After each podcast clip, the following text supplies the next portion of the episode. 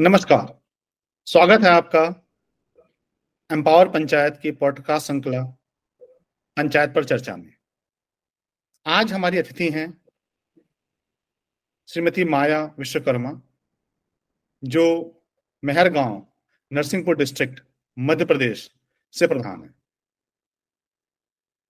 अगर मैं इनका पूरा परिचय दूं तो शायद अगले पंद्रह बीस मिनट आपका परिचय देने में निकल जाएगा, क्योंकि आपने इतना काम किया है सामाजिक क्षेत्र में कि उन सबको इस पॉडकास्ट में कवर करना मेरे लिए संभव नहीं होगा।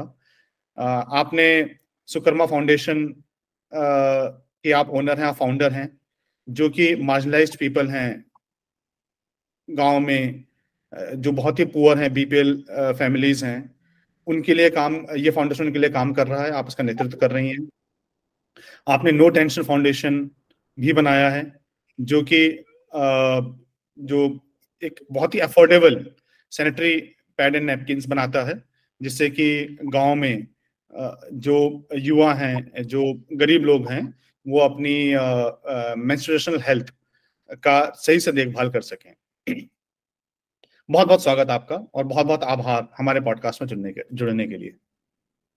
बहुत बहुत धन्यवाद अमित जी। बहुत अच्छा लग रहा है कि इस तरह के प्लेटफॉर्म भी चालू हो गए हैं, जो सभी लोगों के लिए आ, मतलब एक सीखने वाली चीज है, क्योंकि आज हम आ, डिजिटल मीडिया में हैं, डिजिटल युग में हैं यूं कहें तो आ, किसी के लिए भी कुछ भी करना कुछ नामुमकिन नहीं है। सब लोग इस पॉडकास्ट पॉडकास्ट के जरिए और आपकी जितनी भी कोशिशें हैं सब वो अपने फोन में सुन सकते हैं, जहाँ तक कि गाँव में भी। अब हमारे गांव में भी बहुत अच्छा सिग्नल, वाईफाई ये सब होता है, तो लोग फोन में सुनते ही हैं। तो मुझे बहुत अच्छा लगा कि इसके माध्यम से हम सभी लोगों से जुड़ेंगे। सो so, हम स्टार्ट uh, करते हैं आपकी चर, आपकी यात्रा ग्राम प्रधान बनने की। uh, मुझे पता है कि आपके इतने फाउंडेशन जो मैंने बोला, बट अभी हम फोकस करेंगे आपके ग्राम प्रधान बनने की यात्रा। सो so, कैसे आपने सोचा कि आप ग्राम प्रधान बनेंगी और क्यों आप ग्राम प्रधान बनी, या आपके पास और क्या विकल्प थे और आपने ग्राम प्रधानी क्यों चुना? देखिए, इसकी यात्रा तो बहुत लंबी है। मैं बहुत ही शॉर्ट में सभी चीजों को कवर करने की कोशिश यहाँ करूंगी। अम हुआ ये कि मतलब मेरा बैकग्राउंड ऐसा है कि मैं उसी गांव में जहाँ की मैं प्रधान हूँ वहीं पर मैं पैदा हुई, और हमारे परिवार में मतलब मेरे फादर जो हैं वो लोहार कारपेंट्री का हमारा काम होता है, विश्वकर्मा। तो वहां पर जब आज से मतलब चालीस साल पहले की मैं बात करूं तो वहाँ इस तरह की कोई चीजें, सुविधाएं, कनेक्टिविटी ये सब कुछ नहीं था, क्योंकि गांव गांव होता था। मतलब पूरा डिस्कनेक्ट, आत्मनिर्भर होता था, क्योंकि गांव में ही जो चीजें होती थी उसी से हम लोग वो करते थे। और उस जमाने में हम लोग, हमारे यहाँ नदी बहती है, दुदी नदी, और एक तरफ नर्मदा है, तो हम लोग नदी के ही सहारे पूरा जीवन यापन करते थे। तो मैं भी ऐसी उसी बैकग्राउंड में जब बड़ी हुई तो जो लड़कियां मतलब जिनको टिपिकली सिखाया जाता है कि भाई देखो घर के काम करना है, स्कूल हमारे यहाँ तक उस समय आठवीं कक्षा तक ही था, तो हमारे घर में जैसे मेरा जो बचपन बीता वो ऐसे कि नदी से पानी लेकर, वही हमारा पूरा एक लाइफ लाइन थी, तो पानी लेके आना, लकड़ी बीनने जाना, कभी खेत में चले गए, कभी इधर चले गए, पढ़ाई भी करते थे साथ में। तो ये उस तरह का, तो बच्चों को मतलब एक यूं कहूं कि लड़कियों को तो ज्यादा अपॉर्चुनिटी नहीं, क्योंकि उनकी तो बारह तेरह साल या पंद्रह साल में, अठारह साल में शादी हो जाती थी। तो मेरे कहानी भी ऐसी होती, यदि मैं मतलब थोड़ा पढ़ाई नहीं करती।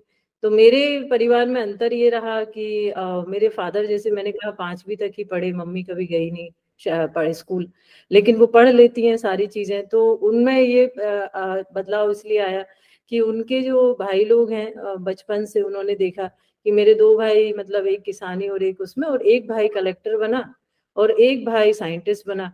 तो उनके यहाँ जो उन्होंने चेंज देखा कि पढ़ाई से मेरे भाई के यहाँ कैसे संपन्नता आई, तो हमें हमेशा एनकरेजमेंट मिलता था। और मैं घर में अकेली लड़की, मतलब मेरे तीन भाई, मैं अकेली लड़की। तो उससे क्या हुआ, अकेले होने से ये कि मुझे लड़की जैसा कभी फील नहीं हुआ। मुझे लगा जो मेरा भाई करता है वो मैं करती हूँ, और कभी ऐसा भेदभाव भी नहीं हुआ। तो वो एक मतलब एनर्जी आपके अंदर मतलब वैसे डेवलप हुई कि आप भी सब कुछ करता कर सकते हो जो आपका भाई कर सकता है। आठवीं के बाद हमारे यहाँ पढ़ाई बंद हो जाती है लड़कियों की, पर मेरे मामा के यहाँ दो क्लास और था, तो मैंने उनको बोला मुझे और पढ़ना है, दो क्लास जाओ। फिर वहां भी दो क्लास खत्म हो गया, नौवीं रफली किस वर्ष की बात कर रही हैं, किस समय, क्या ईयर होगा ये? अट्ठानवे, निन्यानवे की मैं बात कर रही हूँ, ज्यादा समय नहीं है ये, ज्यादा समय नहीं है। उस समय तक हमारे यहाँ ये था, अट्ठानवे, निन्यानवे में मैंने हाई स्कूल किया। फिर उसके बाद मेरा जो आ, दो क्लास और मेरे आ, करना था कि भाई इलेवन ट्वेल्थ कहाँ करेंगे, तो हमारे गांव के पास में एक टाउन है, वहाँ गए तो वहाँ भी उतना ही था, कॉलेज वहाँ नहीं था। मैं पढ़ने में बहुत अच्छी थी और बहुत शौकीन भी थी, तो मुझे घर वाले भी थोड़ा एनकरेज करते थे। लेकिन अगेन हम लोग की जो सामाजिक जो परेशानियां ये होती कि जैसे लड़की बड़ी होती है समाज वाले ऐसे आ जाते हैं, शादी कर दो, शादी कर दो, शादी कर दो। जब बहुत सारे मेरे दिमाग में ये सब सुनाई देने लगा तो मेरे को उससे भागना था। तो मेरे पिताजी और मेरे भाई लोग जबरदस्ती कि नहीं यार अब तो कर दो, वो तो आप शादी के बाद भी पढ़ सकते हो। तो लिटरली मतलब कुछ लोग ऐसे आए जिन्होंने कि भाई अब तो शादी ही होनी, तो मेरे को इतना डर हो गया उससे, तो मैं घर से मतलब मेरे पिताजी को लेके मामा के यहाँ चल गई। रो धो के मैंने बोला इसको रोको, मेरे को नहीं कर दी। तो मेरे पिताजी ने ये बोला कि यदि तुम अच्छी पढ़ाई करोगे, अच्छी मतलब टॉप टॉप रैंकिंग की, तो फिर हम शादी नहीं करेंगे, और नहीं तो ये तो सब लड़कियों का होता है, और अभी तो कम उम्र में अच्छा लड़का मिल जाता है, मास्टर है ये वो सब दुनिया भर का। अच्छा मोटिवेशन दिया आपके फादर ने। मुझे वो मोटिवेशन एकदम हिट किया कि नहीं मुझे तो पढ़ना है, अब तो डू और डाई वाली सिचुएशन है। तो आप सोचिए हम गांव में हिंदी हिंदी मीडियम के बच्चे पढ़ने वाले, और आ, शहर में जब जाते हैं तो प्राइवेट स्कूल के बच्चे भी आते हैं, सब आते हैं, उनके बीच में कम्पीट करना। मेरे को साइंस बड़ा पसंद था, डॉक्टर बनना था, पर सुविधाएं नहीं थी तो आप नहीं हो सकता वो। तो उनके बीच में मैंने इतना दृढ़ संकल्प लिया कि नहीं मेरे को तो टॉपर बनना है, नहीं तो मेरी शादी हो जाएगी, मेरे पिताजी ऐसे ही जबरदस्ती कर देंगे। तो मैंने इतनी पढ़ाई की इतनी पढ़ाई की इलेवन ट्वेल्थ में कि मैं पूरे टाउन का जो स्कूल था उसमें मैं टॉप बनी साइंस में। तो मेरे को अंदर और लगा। फिर मेरे मामा वगैरह इसमें रहते थे भोपाल में, जैसे मैंने बताया आईएएस रहे, तो उनसे भी थोड़ा मेरे को ये देखने से प्रेरणा मिलता था कि नहीं पढ़ाई एक बहुत अच्छी चीज़ है। तो फिर मैंने कॉलेज जबलपुर से किया, और वहाँ करते करते मुझे आ, आ, मेरे पेरेंट्स से मुझे तो पैसा लेना नहीं था क्योंकि मेरे को स्कॉलरशिप भी मिलती थी, हम लोग ओबीसी में आते हैं। तो मैंने फिर कॉलेज में ट्यूशन पढ़ाना शुरू किया। तो घर में ही वहाँ जहाँ पर मैं रहती थी वहाँ मोहल्ले के बच्चों को ट्यूशन पढ़ाती थी। उससे क्या हुआ कि मेरा इंडिपेंडेंट जो फाइनेंशियल था वो काफ़ी स्ट्रांग हो गया। तो घर वाले और स्वतंत्र हो गए कि अरे अब तो वो अपनी पढ़ाई कर रही है, अपना खुद का खर्चा चला रही, तो हमें क्या चिंता, अब नहीं करेंगे शादी वादी।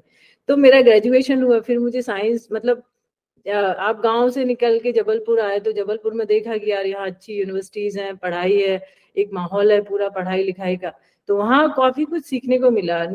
आसपास के भी लोग जो हैं वो कोई इंजीनियरिंग की तैयारी कर रहा है, कोई कुछ कर रहा है, कोई न्यूज़पेपर पढ़ रहा है। तो आप सोचिए कि इंग्लिश सीखना, लिखना, बोलना, ये सब चीजों पर कड़ी मेहनत हुई। तो उस समय फिर मैंने एमएससी भी वहीं से किया। तो एमएससी हमारा बायोकेमिस्ट्री में होता है, तो बहुत ही एडवांस अप्लाइड साइंस होता था उस जमाने में। पूरे ऑल ओवर इंडिया का एग्जाम होता था जिसमें दस सीटों में आपको आ, हर राज्य की आपको लड़कियां मिल जाएंगी टैलेंटेड। तो फिर मैंने वहां से किया, तो वहां का भी मुझे माहौल मिला। फिर दो सेमेस्टर करने के बाद मुझे लगा कि आ, हम लोगों का एक्चुअली यूनिवर्सिटी में यही होता था, डिसर्टेशन हमें बाहर से करना पड़ता था। उसमें आप चाहे आईआईटी चले जाएं, चाहे जो प्रीमियम रिसर्च इंस्टीट्यूट हैं देश में वहाँ चले जाएं। तो मेरा किस्मत से हुआ एम्स में, दिल्ली में। तो दिल्ली एम्स में मुझे जब रिसर्च करने का मौका मिला मेरे मास्टर थीसिस का, तो आप सोचिए कि कहाँ जबलपुर और कहाँ आप एम्स में जाके रहने लगे। तो वो एक मतलब मुझे समुंदर जैसा मिला कि वहाँ कोई हिंदी नहीं बोलता था, वहाँ तो सारे डॉक्टर अंग्रेजी में। तो मैंने धीरे धीरे वहाँ अच्छे दोस्त बनाना शुरू किए, सबसे पूरा माहौल हुआ और रिसर्च करना शुरू किया। और दिन भर में लाइब्रेरी में बैठती, क्योंकि एम्स एकमात्र ऐसा इंस्टीट्यूट है देश में जिसकी लाइब्रेरी चौबीस घंटे खुली रहती है, और उसमें हर तरह के आपको रिसर्च पे एडवांस, आप तो सोचिए कि मतलब दुनिया में एक उसकी पहचान है एम्स दिल्ली की। और फिर वहाँ मैं रिसर्च करते करते मुझे ये भी लगा कि मानव सेवा क्या होती है, क्योंकि जैसे ही मैं आ, आ, रिसर्च जा, जाती थी, सुबह सुबह देखती थी हजारों की संख्या में लोग लाइन में लगे हैं, ठंड में ठुठर रहे हैं। दिल्ली का माहौल आप को वाकिफ होंगे वहां से। तो मुझे वो लगता था कि यार ये कितना पेन में है, घर से दो किलोमीटर है। जी जी, तो यहाँ से मतलब कैसे है। और हमारा आप यदि पहले गए हो पंद्रह बीस साल पहले तो ओपीडी के बाजू में मेरा डिपार्टमेंट था न्यूक्लियर मेडिसिन, जिसमें मैं रिसर्च कर रही थी, तो मैं दिन भर वहीं रहती थी। और फिर मैंने क्या किया है कि मैंने ये दृढ़ निश्चय ये किया कि मेरे को वापस अपने गांव तो जाना नहीं, क्योंकि वहां जाऊंगी तो कुछ है ही नहीं मेरे लिए। तो मैं वेकेशन भी दो चार दिन की लेती थी और बस उसके बाद पूरे समय एम्स में। तो ऐसा करते करते आ, मैंने प्रोफेसर से कहा कि देखो मैं जाऊंगी तो मेरी शादी कर देंगे, कोई मतलब नहीं है, अपन तो कुछ और रिसर्च यहाँ एडवांस करते हैं, कुछ प्रोजेक्ट लिखते हैं, ग्रांट लेते हैं उसमें। तो हमने ग्रांट लिखा, तो मेरा जैसे ही कंप्लीट हुआ मास्टर थीसिस, उसके बाद मेरे को जॉब मिल गई जूनियर रिसर्च फेलोशिप की। तो अलग अलग लेबोरेटरीज में मैंने काम किया। तो जब आप एज ए एम्प्लॉई काम करते हैं एम्स में तो आपको बाकी सुविधाएं भी मिलने लगती, जैसे आपका मेडिकल सब फ्री रहता है, उसमें दवाइयां मिलती है हर महीने। तो मैं क्या करती थी कि यदि आप एम्स के एम्प्लॉई हो तो आपका आईडी से आप किसी का भी कार्ड बनवा सकते हैं, जो मतलब जिनका आठ आठ दिन तक लाइन है। तो मैं अपना कार्ड का सदुपयोग करती थी कि जितने भी प्रताड़ित मतलब जो लोगों का कोई पहचान नहीं, कोई जान नहीं, उनको बड़ी ऐसी बीमारियां हैं गंभीर जो कई महीनों से भटक रहे, ऐसे लोगों का मैं आई कार्ड बनवा वो बनवाने लगी ओपीडी। फिर उसके बाद मेरे जो मुझे जो महीने की जो दवाइयां मिलती थी, मैं बीमार नहीं हूँ। ये, ये जो सेवा भाव है, अभी तक मेरे को जो समझ में आया कि जहाँ पे एक बार ये था कि दसवीं के बाद भी शिक्षा नहीं होती, वहां से लेकर के एम्स तक की जर्नी एंड दो रीजन, एक तो ऑब्वियसली आपका इंस्पिरेशन आपके परिवार में बाकी लोगों को देख करके, और दूसरा शादी से बचना ना वही था इन, इन था। तो वो ऐसा। और ये तो मैं बहुत शॉर्ट में बताया, आप सोच सकते हैं कि एक अकेली लड़की को यात्रा करने में पूरा मतलब ये जो गांव से एम्स तक के कितने बीच में हर्डल्स आए होंगे, कितनी लड़ाई लड़ी। ये ये आपका ये समाज का सेवा भाव जो अपने अपने कार्ड का बताया, ये मतलब इसके कैसे क्या इंस्पिरेशन था या ऑल ऑफ अ सडन आपको कैसे करना चाहिए? इसका इंस्पिरेशन ऐसे कि मैं जहाँ रहती हूँ गांव में, हमारे हम नर्मदा के किनारे रहते हैं आसपास के गांव। तो हमारे यहाँ अभी जैसे नर्मदा परिक्रमा होती है तो बहुत सारे लोग नर्मदा परिक्रमा करते हैं। तो उस दौरान जो लोग आते हैं उनका सब लोग सेवा करते हैं, सेवा भाव, साधु संत। तो मेरे पिताजी आ, मतलब पूरे समय लोगों की सेवा करते हैं, मतलब कि इसको खाना खिलाना, उसको वो करना, मतलब वो नर्मदा के नाम उनके लिए वो धार्मिक आ, सेवा है। उन्होंने कभी पूजा पाठ में मतलब जो टिपिकली हवन ये इनमें वो नहीं किया पार्टिसिपेट, लेकिन मैंने उनको देखा है कि वो पूरे समय लोगों की सेवा ऐसे करते कि यार ठंड में है तो उनको चाय पिलानी है, उनको उनकी सेवा करनी ताकि उनकी यात्रा पूरी हो जाए। तो वो मैंने अपने घर में मेरे पिताजी में देखा है कि वो उनमें ये सेवा समर्पण है। और हमारे घर में कोई भी चीज हो, कोई भी सामान मांगने आ जाए तो वो कभी मना नहीं करते। उससे मेरी मम्मी जिंदगी भर परेशान रही कि इन्होंने कभी कुछ किया नहीं, मतलब फाइनेंशियली बहुत कुछ नहीं किया, जो था सब घर में दे दिया, जमीन बेच दी, पैसे दे दिए, खा गए। मतलब ये मैं दूसरा एंगल बता रही हूँ, लेकिन मैंने उनसे ही ये सीखा कि सेवा वास्तव में ऐसी होती है जो आदमी के तकलीफों को दूर करे। तो वही मैंने एम्स में जब आई तो मुझे जो दवाएं मिलती थी हर महीने, तो मैं सारा दवाएं ले लेती थी, बीमार नहीं होती थी, दवाएं ले लेती थी। लेकिन वो दवाएं जब मैं गांव आती थी तो मैं फ्री में सबको दवाएं देती थी, मतलब क्योंकि आप एम्स में रहते हैं तो दवाई का नाम, कौन सी बीमारी है, डॉक्टर के बीच रह रहे हैं, तो इस तरह की आप तो चीजें आप कर ही सकते हैं। तो इस इस कारण से मैं गाँव में मतलब काफी ऐसे फेमस भी हो गई कि भाई ये तो दिल्ली से आती है, डॉक्टर एक एक डॉक्टर की उपाधि मिल गई ऐसे, हालांकि मैं डॉक्टर नहीं। खैर वो जर्नी जब हुआ तो मैंने दुनिया वहां से मैंने एक और यात्रा ये शुरू की कि आ, देश में जो कॉन्फ्रेंस होती है साइंटिफिक, चाहे कश्मीर हो, कन्याकुमारी हो, कहीं भी हो, मैंने पूरे देश में भ्रमण किया कॉन्फ्रेंस से। तो उससे आपका एक अलग इंटेलेक्चुअल डेवलप हुआ। फिर उसके बाद मुझे अमेरिका जाने का एक रिसर्च पेपर के लिए अमेरिका जाने का मौका मिला, और वो भी स्कॉलरशिप पे। तो मैं गई तो मैंने वहाँ ये देखा कि क्योंकि रिसर्च के बाद आपकी जो यात्रा होती है वो होती है पीएचडी करने की। तो मुझे पीएचडी एम्स में शुरू ही लगभग हो गई थी, लेकिन मुझे एम्स में नहीं करना था, मुझे बाहर का और दुनिया देखना था। तो मैं जब वहां गई, अमेरिका गई प्रेजेंटेशन देने, मतलब मैं पूरी अपने गांव की, परिवार की, एरिया की, खानदान की पहली लड़की जो रिसर्च अमेरिका प्रेजेंट करने गई। तो वहाँ जब मैंने देखा कि वहाँ की यूनिवर्सिटियाँ बहुत अच्छी हैं तो मेरे को वहाँ की आके पढ़ाई करना चाहिए, एग्जाम्स जो भी होते। तो दिल्ली एक ऐसी जगह है, वहाँ से पहली विदेश यात्रा अमेरिका है। हाँ, पहली विदेश यात्रा अमेरिका, हाँ पहली हवाई जहाज की यात्रा अमेरिका क्योंकि दिल्ली में आप रहते हैं तो आदि आप सीखने के वो है इच्छुक, तो कुछ भी कर सकते हैं, दिल्ली एक ऐसी जगह।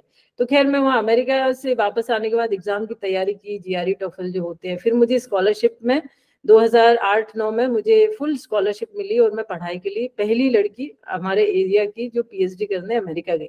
लेकिन वहां जाके मुझे ये लगा कि मेरा जो जो मेडिकल फील्ड है वो दूसरा कॉलेज था इंजीनियरिंग, तो मुझे इंजीनियरिंग पसंद नहीं था। मुझे काम तो मेरा मेडिकल साइंस में ही था लेकिन वो इंजीनियरिंग बैकग्राउंड था। तो क्या हुआ कि मैंने बोला कि नहीं मेरे को ये आ, नहीं करना है, तो मैंने ड्रॉप ले लिया। हाँ, उस बीच क्या हुआ, अब घर से भी प्रेशर आने लगा कि अब अब तो शादी कर लो, कुछ तो करो। तो खैर घर अरेंज, ऐसे घर वालों की उस पसंद से, मतलब सब ये देख के कि अब तो समाज में लड़का नहीं है, अब तुम्हें ढूंढो ये वो सब, तो शादी हुई मेरी दो हज़ार दस में। तो उसके बाद मेरे जो हस्बैंड थे वो इंजीनियर हैं, वो भी PhD computer science computer engineering America में पढ़ाई किया, उन्होंने भी, इंडियंस हैं। तो उनसे जब उनके यहाँ मैं गई तो मतलब फिर मैंने वो छोड़ के फिर मैंने सेवा भाव शुरू किया कि वहाँ के अस्पतालों में कैसे वॉलंटियरिंग किया जाता है। तो स्टैनफोर्ड एक हॉस्पिटल है, वहाँ पर मैं मरीजों का वॉलंटियरिंग करने जाती थी। यूसीएसएफ एक बड़ा रिसर्च हॉस्पिटल है दुनिया का, मतलब जॉन हॉपकिंस और ये सब बड़े नामी वो हैं जहाँ से नोबेल प्राइज मिलते हैं। तो वहाँ पर मुझे वॉलंटियरिंग मिला। फिर उसके बाद मैंने वहाँ जॉब ही ज्वाइन कर ली रिसर्च में। लेकिन जब वहाँ दो तीन साल रहने के बाद मेरे को लगा जब भी मैं गांव आती हूँ मेरा गांव वैसा का वैसा ही है, अभी भी रोड नहीं, बिजली नहीं, लाइट नहीं, पानी नहीं, स्कूल भी नहीं, तो ये गांव कैसे होगा। और मैं जब अमेरिका में जीवन देखा कि यहाँ लोगों की लाइफ कितनी अच्छी है, यहाँ तो हमको कुछ नहीं करना पड़ता, किसी को लाइन में नहीं लगना, किसी को विधायक के जो पास नहीं जाना, किसी को मंत्री जी के पास नहीं जाना, यहाँ तो सारे काम होते हैं। और सबसे बड़ी चीज, अहम चीज ये कि यहाँ तो भ्रष्टाचार नहीं, हम तो किसी को चवन्नी नहीं देते, हमारे काम हो जाते हैं क्योंकि हम टैक्स देते हैं। तो भ्रष्टाचार एक बड़ा वो था। और उस जम, उस जमाने में ओबामा प्रेसिडेंट थे, तो हम ओबामा को ऐसे सुनते थे जैसे मतलब पूरा देश, मतलब ओबामा जब बोलते थे तो हर किसी का टीवी ऑन हो जाता था। तो हमको लगता था ऐसा लीडर हमारे देश में क्यों नहीं हुआ, ऐसा हमारे देश में भी हो सकता है। अब उसी समय क्या हुआ आ, कि अन्ना हजारे का मूवमेंट शुरू हुआ, आप भी समझदार होंगे। तो जी, हम लगा कि हमको भी भ्रष्टाचार दूर करना है, हम इंडिया करप्शन, तो हम उसमें कूद गए, हमने वहाँ टीम बनाई, सब कुछ किया। तो फिर वो फिर यहाँ रामलीला मैदान में धरना भी दिया आपने? नहीं नहीं, मैं वहीं से टीम बना के फाइनेंशियली हेल्प किया था, मतलब वो पूरा हमारा वहाँ पर एक संगठन बना। फिर धीरे धीरे वो आम आदमी पार्टी बन गया। मैं पॉलिटिकल जर्नी इसलिए बता रही हूँ कि ये भी बहुत इंपॉर्टेंट है इसके लिए कि ये कैसे शुरू हुआ, कि अमेरिका में आप रह रहे हो, अच्छी सारी सुख सुविधाएं हैं, इतना अच्छा जॉब है कि आप वहाँ करेंगे तो पता नहीं क्या बन जाएंगे। पर मेरे को उसका कभी लालसा ये नहीं लगा कि यार इस देश में तो हम कभी भी कर कुछ भी कर सकते हैं क्योंकि यहाँ कोई लिमिट नहीं है, लेकिन हमारे देश को हम कैसे ठीक करें। तो हम फिर अन्ना हजारे के मूवमेंट में आ गए, फिर उसके बाद आम आदमी पार्टी आ गई। तो हमने पहला इलेक्शन आम आदमी पार्टी का फुल उसमें वो किया कि कैसे चुनाव लड़ा जाता है, कैसे वो इलेक्टोरल पूरा, मतलब आपको पता होगा। मैं पॉलिटिकल इसमें ये ऐसे नहीं जाऊंगी कि काफी लोग उसको नेगेटिव लेते हैं, लेकिन एक मूवमेंट को कैसे आप चेंज कर सकते हैं। तो पहला इलेक्शन, दूसरा इलेक्शन पूरा वॉलंटियरिंग किया। जब उन्होंने लोकसभा अनाउंस किया तो मेरे को लगा कि मेरे को ग्राउंड पे देखना है, क्योंकि हम वहाँ से कॉलिंग कैंपेन के जरिए हम वोटर से बात करते थे दिल्ली में, तो हमें बड़ा अच्छा रिस्पांस मिलता। रात रात भर जग के हम लोग कैसे हजारों लोगों को जोड़ते थे ऐसे। तो जब मैं, मुझे लगा कि मैं अपने गाँव में जाऊंगी और गाँव में ही ऐसा मूवमेंट शुरू करूंगी। तो मैं दो हज़ार चौदह में मैं अपने गाँव आई कि यहाँ से हम कौन से सांसद को चुनाव लड़ाएं जो सारी समस्याओं को खत्म कर दे, जो शिक्षा को प्रमोट करे, क्योंकि सबसे बड़ा जो हमारा सिस्टम है वो लोकतंत्र में पॉलिटिक्स ही है। यदि हमारे लीडर अच्छे हो जाएंगे तो हमारा ग्राम पंचायत अच्छा हो जाएगा, हमारा हर चीज अच्छा हो जाएगा, ऑनेस्ट। तो मैंने वही सोच के साथ में मैंने पूरे अपने लोकसभा का भ्रमण किया। होशंगाबाद लोकसभा आता है तो पता चला मेरे को एक आदमी भी नहीं मिला जिसकी कोई विजन हो, जिस जो ये जानता हो कि आम आदमी पार्टी क्यों बनी, उसका एसेंस क्या है, उसका आइडियल आइडियलिज्म क्या है। तो ऐसे करके कुछ लोगों ने मेरा ही फॉर्म भर दिया वहां पर कि नहीं आप भी भरो फॉर्म, क्योंकि यहाँ तो स्क्रीनिंग चल रही उस समय। मेधा पाटकर, प्रशांत भूषण, इतने बड़े बड़े लोग, पूरे देश की क्रीम चुनाव लड़ रही थी। तो भाई मेरा भी नाम आ गया चुनाव लड़ने में कि दो हज़ार चौदह का लोकसभा चुनाव मैं लोकसभा प्रत्याशी रही अपने होशंगाबाद। पहली बार मेरे यहाँ लोकसभा में किसी महिला को टिकट मिला, मतलब आज तक हमारे यहाँ कोई भी महिला को टिकट नहीं मिला लोकसभा का। तो मैं, और उस उस समय मेरी उम्र भी कितनी, तीस साल की थी। अब तीस साल में कोई प्रत्याशी मानने कोई तैयार नहीं, कितनी दुबली पतली लड़की अमेरिका से आई है, ये क्या करेगी मतलब। तो खैर आप सोचिए, मैंने तीन महीने में बिना रिसोर्सेस के, ज्यादा पैसे नहीं थे, दस बारह लाख में चुनाव लड़ा। कोई संगठन नहीं था, कोई वॉलंटियर नहीं थे, लेकिन एनआरआई सब लोग दोस्तों ने हेल्प किया, यहाँ से भी हेल्प हुआ।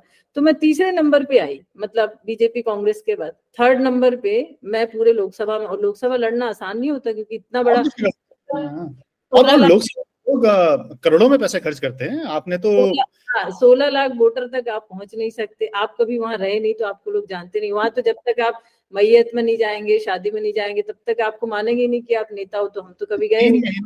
और दस लाख, इसमें भी आप तीसरे स्थान पे आई तो ये तो बहुत ही कमेंडेबल है, क्योंकि हाँ। लोग इसकी तैयारी करते हैं दस साल पंद्रह साल और पैसा खर्च करते हैं करोड़ों में, तब जाकर के उनका कैंडिडेचर बनता है। उस समय जैसे भगवंत मान वगैरह ये सब हम लोग साथ में ही प्रत्याशी थे, आज वो मुख्यमंत्री है।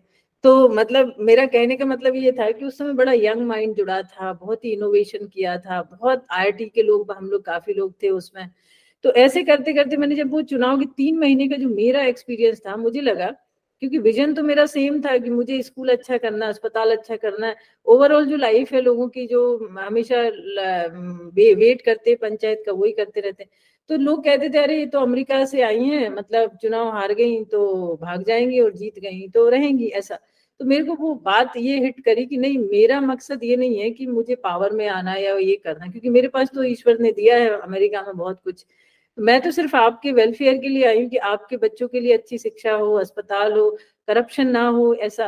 तो मैंने फिर, क्योंकि मुझे भी पता था कि मैं चुनाव तो जीत नहीं सकती, तो मैंने सोचा अपने हारने के बाद मैं अपने स्तर से क्या करूँगी यहाँ के लिए, क्योंकि मेरा गाँव है, मुझे उसी एरिया में रहना है। तो शुभा राव जी को आप जानते होंगे, नाम सुना होगा। तो वो, उनसे मैं दिल्ली में मिली क्योंकि उनके ही एक स्टूडेंट हम हमारे आई आई टी में आई आई टी एन है वो, तो वो उन, उनके साथ हम काम किए थे, प्रशांत भूषण जी के कजिन। तो उनने बोला माया तुम्हारे अंदर इतना अच्छा ये है कि तुम गांव से हो, तुम बहुत कुछ कर सकती हो, तो तुम भाई जी से मिलो जाके दिल्ली में शांति प्रतिष्ठान में। तो मैं गई, भाई जी को बोला, मैंने कहा भाई जी मैं ऐसा ऐसा है, इस गाँव से हूँ, क्योंकि भाई जी तो हर गाँव में गए हैं, देश के पूरे गाँव में गए हैं। तो उनने बोला माया तुम्हारे गांव के पास एक ऐसा गांव है जहां कभी चुनाव नहीं हुए और वो आइडियल गांव है, उसको राष्ट्रपति पुरस्कार मिला है, मैं वहां गया हूँ, तुम भी जाना, तुम्हारे ही जिले में है वो। अब मैं, मेरे विधानसभा लोकसभा में आता था, लेकिन फिर भी मैं उस गांव का नाम ही नहीं सुना। मैंने मैंने अभी लिंक शेयर किया है, आप देखिएगा उसमें, इसी चैट में मैंने लिंक भेजा है और इनको भी भेजा है। तो मैंने मैंने चुनाव चुनाव के समय तो नहीं गई, चुनाव के बाद मैं उस गांव में स्पेशली विजिट करने गई। तो वहाँ लोगों को लगा अरे तो आम आदमी पार्टी से है, इनको ज्यादा तजब्बो मत दो ये को। फिर मैंने उनको बोला देखिए मैं तो नॉर्मल वो हूँ, मुझे तो पार्टी से कोई मतलब, यहाँ मैं एज अ सिटीजन आई हूँ। तो उनने बोला अच्छा। तो मैंने वो गाँव में जो चीजें, जो मैं सोचती थी कि हर गांव में ऐसी चीजें होंगी, जब मैं बनूंगी एम पी बनूंगी तो ऐसी चीजें होना चाहिए, आइडियलिस्टिक गांव, स्वराज मॉडल ऐसा ही होना चाहिए। गांधी ने जो कल्पना करी थी कि ग्राम स्वराज कैसा हो, वो ऐसे ही होता है। तो जब मैंने उस गांव की चीजें देखी, क्योंकि पहली बात उस गांव में तो चुनाव, हम आई थिंक भगवार गाँव की बात कर रहे हैं, भगवार की बात। तो भगवार में चुनाव नहीं हुए अभी, मतलब अभी कुछ साल पहले तक। वहां पर hundred percent rain water harvesting होता है। वहां पर हरिजन के लिए विशेष मतलब ऐसी दर्जे हैं कि उनको आ, हमारे गांव में जैसे अलग टोला बसता है, उस गांव में हरिजन मतलब हर जगह जा सकते, मंदिर जा सकते, पूजा करते कर सकते, मतलब एक इंक्लूसिव आ, आ, जो सोसाइटी है वैसी उन्होंने बनाई। रोड इतने अच्छे, और पूरा गांव विकिपीडिया था कि सारी जानकारियां दीवालों पे लिखी थी, ए बी सी डी से लेके साइंस, मैथ, एस्ट्रोनॉमी, सब कुछ उस गांव में आप दीवालों में देखेंगे, हर चीज लिखी है। और पर्यावरण इतना अच्छा है कि आपको उस गांव में मतलब जाके लगेगा कि ऐसा तो दिल्ली में भी नहीं है। स्कूल एक नंबर, डबल स्टोरी स्कूल, बारहवीं कक्षा तक फ्री में सरकारी स्कूल, अस्पताल, सोसाइटी में करप्शन नहीं होता, हर घर में गोबर गैस है, ओ डी एफ मतलब पंचायत है। तो अभी करने अभी तक हम अपने गाँव को ओ डी एफ फ्री नहीं कर पाए, वो बीस साल पहले कर लिए पूरा। तो ऐसी, और गोबर गैस मतलब ऑर्गेनिक फार्मिंग करते हैं। मुझे लगा कि इस गांव को ही तो रिप्लिकेट करने की जरूरत है, हमको नेताओं के हाथ क्यों जोड़ना। तो मैंने उस पर एक डॉक्यूमेंट्री बनाने का काम किया और एक पुस्तक लिखी, और उसका ये यही था कि गांव गांव जाके लोगों को अवेयर करें कि भाई आप भी तो कुछ कर सकते हो। जैसे इस गांव ने बिना, क्योंकि आपने डॉक्यूमेंट्री बनाई है, मैं जानना चाहूंगा कि भगवार ने जो रिसोर्सेस थे वो कैसे कलेक्ट किए? भगवार ने क्या रिसोर्सेस ऐसे किए कि भगवार, एक तो चुनाव नहीं होता है, तो चुनाव नहीं होता है तो आपको एडिशनल फंडिंग मिलती है सरकार से, पांच लाख दस लाख ऐसे। फिर वो कलेक्ट्रेट के बहुत पास था, मतलब बारह पंद्रह किलोमीटर, तो इसलिए कलेक्टर हमेशा आते रहते थे। वो जो भी योजना है भगवार, जो भी कुछ है भगवार, क्योंकि उनको काम दिखता था, ब्यूरोक्रेट्स भी आते थे। फिर गांव के लोग श्रमदान करते थे। मान लो यदि एक रोड बननी है तो रोड के लिए पैसा नहीं है, पैसा थोड़ा सा है पर काम ज्यादा है, उसमें मजदूर का लागत है, तो वो जो जो मुखिया थे, मुखिया मतलब वो जो मार्गदर्शन लीडर कहूँ मैं उनको, क्योंकि एक दो बार सरपंच तो वो बने, लेकिन फिर रिजर्व सीट सीट आ जाती है, लेकिन ड्राइव वो ही करते थे, पूरा जो कैंपेन है जो भी चीजें, तो वो श्रमदान करते थे, अपना घर का पैसा लगाते थे, लोगों से चंदा लेते थे, बोले अपने लिए अपन कर रहे हैं। तो यूज ऑफ फंड्स, एलोकेशंस और ट्रांसपेरेंसी, ये सब चीजों से उन्होंने पूरे गांव में एक आउटस्टैंडिंग वो चीजें किया। नदियां सूख गई थी उनके गांव से, जो छोटी छोटी नदी बहती है उसको रिवाइव किया, मतलब पूरे गांव में उस पानी को, मैंने कहा हंड्रेड परसेंट रेन वाटर वो रिचार्ज करते हैं, तो उस गाँव में दस पंद्रह फीट पे पानी है, मतलब मतलब वहाँ ऐसी फसल किसान लगाते हैं जो पानी ज्यादा रिक्वायरमेंट होती, नहीं तो बाकी फसल लगाएंगे तो उनकी फसलें गल जाएंगी, इतना ऊपर है पानी अभी भी। तो ऐसा मुझे लगा कि यही चीजें करनी है हमको लाइफ में, जब आगे जैसे हम ग्लोबल वार्मिंग ये सब चीजें हम देख रहे हैं, तो पानी की तो इतनी स्कैर्सिटी आ रही है, तो ये सब यही तो मॉडल करना। तो खैर मैंने वो उस, उस मूवी को राजस्थान, पूरे इंटरनेशनल मीडिया पे, इंटरनेशनल फिल्म फेस्टिवल्स में, बुक्स को भाई जी ने खुद प्रमोट किया। भाई जी के पास में मेरी हमेशा किताब रहती थी और हमेशा वो जहाँ जाते बोलते वो मायाबेन ने जो बनाया उसमें जरूर जाना, वहाँ जरूर देखना। अमेरिका में भी वो आए तो यही सब उन्होंने किया, मतलब वो मेरे आइडियल बन गए थे, मेरे मेंटर बन गए थे भाई जी। तो हमेशा वो गांधी कैंप लगाने आते थे तो मैं भी गांधी कैंप में जाती थी, ग्राम स्वराज, ये सब चीजें मैंने वहीं से सीखी।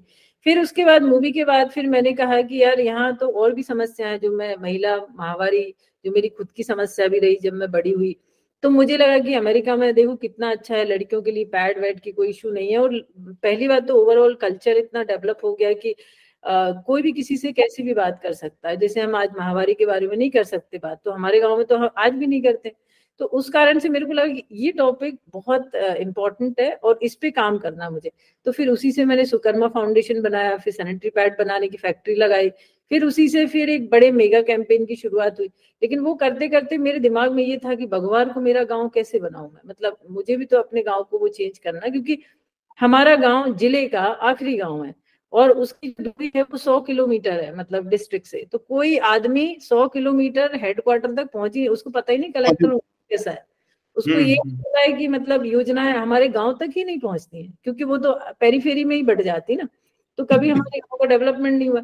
तो मुझे लगा कि क्या करना चाहिए, तो फिर खैर पैड का काम शुरू हुआ, फिर कोविड आया, कोविड में हमने अस्पताल, मतलब हमने फिर एक छोटा अस्पताल खोला गाँव में कि टेलीमेडिसिन के जरिए डॉक्टर कैसे हमारे गांव के लोगों का इलाज कर सकते हैं। तो वो अस्पताल से पूरे गांव को हमने सेव किया। आप कोविड का सुकर्मा फाउंडेशन देखेंगे तो एक मैसिव कैंपेन और मैसिव जो हमने दो साल काम किया उसमें कितने लोगों की जानें बचाई, क्योंकि मैं मेडिकल फील्ड से हूँ, मेरे सारे दोस्त डॉक्टर हैं, सबने रिसोर्सेज भेजे, ऑक्सीजन कॉन्सेंट्रेटर, दवाइयाँ, ये सब चीजें हमने पूरे, मतलब मैं भारत, मतलब अमेरिका जाना मैंने कम कर दिया। पहले मैं ऐसे छह महीने Uh, यहाँ इंडिया में रहती थी, एक दो महीने के लिए जाती थी, लेकिन कोविड में मैं पूरे साल यहीं पे रही और दूसरे साल भी मैं रही। तो उससे क्या हुआ, लोगों का फेथ बढ़ा कि एकमात्र ये दीदी हैं कि जिन्होंने चुनाव लड़ा, वो तो एक अलग बात है, लेकिन इन्होंने सामाजिक काम कितने शुरू किए। महिलाओं में बदलाव आ रहा है, पैड वुमेन के नाम से जाना जाता है, क्योंकि मैंने बहुत बड़ी बड़ी कैंपेन करी। और फिर उसके बाद टेलीमेडिसिन से हम कितने लोगों को इलाज कर रहे हैं, प्राइमरी जो, मतलब सड़क खराब है, माइनिंग है, तो लोग जाते नहीं है, अस्पताल तक नहीं पहुंचते, डेथ वहीं हो जाती है।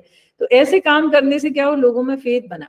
तो मुझे लगा कि क्योंकि कोविड के कारण दो साल पंचायत चुनाव डिले हो गए, तो दो साल पंचायत चुनाव डिले हुए, तो मुझे लगा कि अब पंचायत चुनाव आएगा तो हम। माया जी, अभी भी अभी मेरा एक प्रश्न है, जितनी आपकी प्रोफाइल है और आपने तो लोकसभा का चुनाव भी लड़ा, तो आपके पास तो तीन ऑप्शन थे। जब आपने दो साल समय लगा दिया था अपने क्षेत्र में, आपके पास विधायकी का भी ऑप्शन था, सांसदी का भी था और ग्राम प्रधान का भी था।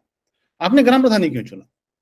हाँ, तो वो उसी के उसी पर आ रही हूँ। तो क्या हुआ कि मैंने फिर ये जो Uh, मतलब मुझे सोशल में ज्यादा अच्छा लग रहा था ये सब काम, तो मैंने वो सब चीजें बाद, क्योंकि मैं पॉलिटिक्स एज अ कैरियर नहीं बनाना चाहती थी, क्योंकि लोग जब एक बार जर्नी शुरू करते हैं तो वो उसको कैरियर एज अ चुनते हैं, राइट। मेरे लिए तो कैरियर, बहुत सारे कैरियर ऑप्शन है। मुझे तो मेरा मेन एसेंस जो है कि लोगों के दुख दर्द और सेवा कैसे हो, तो मैं फाउंडेशन में लगी, मैंने सारा बाकी चुनाव इग्नोर कर दिए। तो का, मतलब बात ये थी कि आ, कोविड के कारण जब दो साल का और एक्सटेंड हो गया, तो मतलब मैंने चौदह में चुनाव लड़ा, तो चौदह चौदह के बाद फिर कोई पंचायत चुनाव हुए ही नहीं, मतलब। तो मुझे मौका पिछले साल मिला, और उस सात सालों में हमारे यहाँ एक महिला थी जो सरपंच थी, सिर्फ नाम मात्र की, क्योंकि वो रिजर्वेशन कैटेगरी में थी। उनके हस्बैंड भी अंगूठा लगाते, उनको पता ही नहीं कि क्या था। तो सात साल में हमारे गाँव में इतना भ्रष्टाचार हुआ कि मतलब जिसकी कोई वो नहीं, और हम कुछ कर नहीं सकते क्योंकि हम तो सरपंच है नहीं। तो मैंने सोचा कि इस बार अपन थोड़ा किस्मत ये आजमाएंगे कि अपने गांव में सबसे पहले तो शिक्षा होनी चाहिए, क्योंकि हमारा सरकारी स्कूल जिसमें हम पांचवी पढ़े, आठवीं पढ़े, वो स्कूल ऐसे खंडर बन गए हैं कि आज दस बच्चे भी आप नहीं बैठने की जगह वहां पे। मतलब मैं भी उसी स्कूल से पढ़ी, मैं जाती हूँ वहां पे मोटिवेशनल टॉक देने की, भाई देखो रे मैं यहीं पढ़ती थी और आज तुम लोग भी यहाँ पढ़ोगे, तुम भी अमेरिका जाओ, लेकिन बातों में और उसमें अलग अंतर होता है। तो मुझे लगा कि मैं गांव में सबसे अच्छा स्कूल कैसे बनाऊं सरकारी, क्योंकि मेरी ये, ये मतलब सोच है कि अमेरिका में हम पहली से लेके केजी से लेके बारहवीं तक कोई भी, चाहे ओबामा का लड़का हो, लड़की हो, या चपरासी का हो, वो एक ही स्कूल में सरकारी शिक्षा फ्री में, जो हम टैक्स देते ना उससे हम सारा वर्ल्ड लेवल की मतलब पढ़ाई करते हैं, और वो शिक्षा फंडामेंटल है और इतनी जरूरी है कि बारहवीं के बाद बच्चे अपना ऑप्शन कैरियर बना सकते हैं, लेकिन बारहवीं तक वो फ्री एजुकेशन, क्वालिटी एजुकेशन, वो हर देश की नींव होती है। हमारे देश में उल्टा हो रहा है कि हम आ, सरकारी स्कूलों को बंद करते जा रहे हैं, प्राइवेट इतना खोल रहे हैं, इतना खोल रहे हैं। आपने, आपने मैं एक बात दर्शकों को और आपको भी अवगत कराना चाहूंगा कि हम टैक्स पेयर का बारहवीं तक पैंतालीस हजार रुपए पर बच्चा पर साल खर्च करते हैं। आप अगर आप अगर आप इंफ्रास्ट्रक्चर का पैसा हटा दें, जितनी welfare schemes like mid day meal, scholarship, teacher की सैलरीज, इनको ले करके अगर आप बच्चों से डिवाइड कर दें तो हमारा forty five thousand rupees per student per year ये हमारा खर्चा है। पैसा प्रॉब्लम नहीं है, हाँ five thousand is is a big sum of money, एक बिग सम ऑफ मनी। तो मेरा कहने का मतलब ये था कि कैसे मैं सरकारी एजुकेशन को रिस्टोर करूँ, जैसे हमारी गरीबों, मतलब यदि हम इंडिया में देखें कि पॉपुलेशन वाइज यदि कोई चीज सस्टेनेबल है तो वो सरकारी ढांचा है, चाहे सरकारी पोस्ट ऑफिस हो, चाहे सरकारी रेल हो, चाहे स्कूल हो, चाहे अस्पताल हो, और हम लोग उल्टी दिशा में जा रहे हैं। अमेरिका में वही सरकारी चीजों में हम सब करते हैं, हम पोस्ट ऑफिस का उपयोग करते हैं, हम ट्रेन में, ट्रेन नहीं तो वहाँ कारें ज्यादा है एक्चुअली, लेकिन बेसिक एजुकेशन बहुत इम्पोर्टेंट। तो मेरे को लगा कि मैं अपने गाँव में अपने फाउंडेशन से, अपने पैसे से और लोगों से पैसे मांग के मैं एक ऐसा स्कूल बनाऊंगी जो मतलब सरकारी प्राइवेट स्कूल से भी अच्छा होगा, मतलब ऐसा स्कूल भोपाल तक में नहीं होगा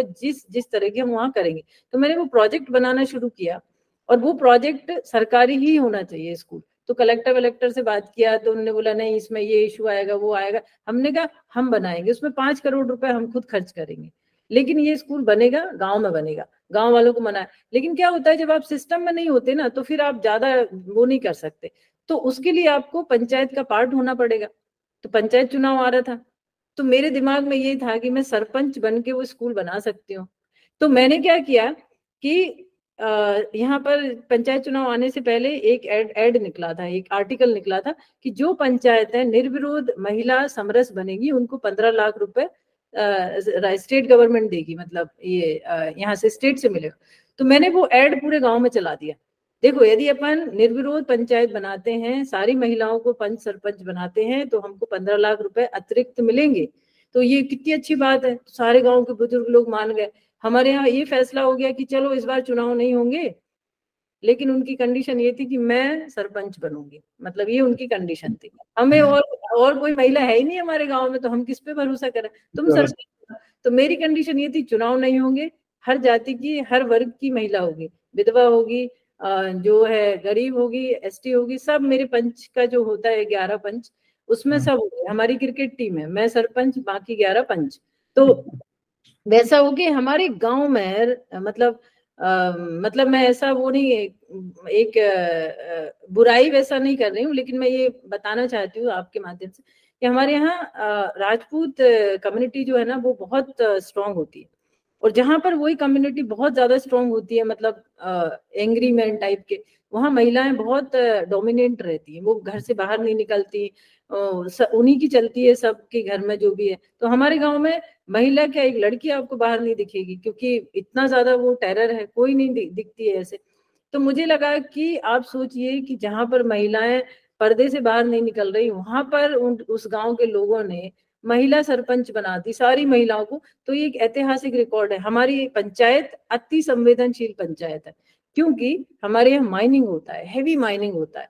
तो उसमें क्या होता है, कोई दो चार लोग जो हैं धन बल जो होता है उसका प्रयोग करते हैं, और भयंकर मतलब पंद्रह पंद्रह प्रत्याशी खड़े होते हैं हमारे चुनाव में, पंचायत चुनाव में पहले होते थे। तो उस चीज को आपने, उस अवधारणा को बदला, आपने एक हिस्टोरिक काम की शुरुआत करी जो गाँव में कभी हो ही नहीं सकता था। तो मुझे ये था कि आप माइलस्टोन कैसे सेट करोगे, तो ये मेरा पहला माइलस्टोन कि भगवार में चुनाव नहीं हुआ, मैंने अपने गाँव में करके दिखा दिया कि भाई चुनाव नहीं होगा। प्लस पंद्रह लाख रुपए भी आ गए हमारे, तो हमने ये कहा कि हम अब स्कूल में लगाएंगे पंद्रह लाख। हालांकि गांव में अलग अलग राय रहती है, वो तो सब, फिर जब आप पंचायत में आ जाते हैं तो फिर आपको बहुत सारे चैलेंजेस झेलने पड़ते हैं, मतलब आप कितने भी अच्छे हो, कितना भी कुछ हो, लोग आपके विरोध में काम करने लगते हैं। तो खैर ऐसा, फिर जब पंचायत बनी तो सबसे पहले आप क्या करेंगे आ, कि महिला प्रधान चीजें क्या है भैया जिससे महिलाएं प्रताड़ित हैं। तो दारू हर गाँव में बिकती है और इतनी बिकती है कि मैं क्या बताऊं।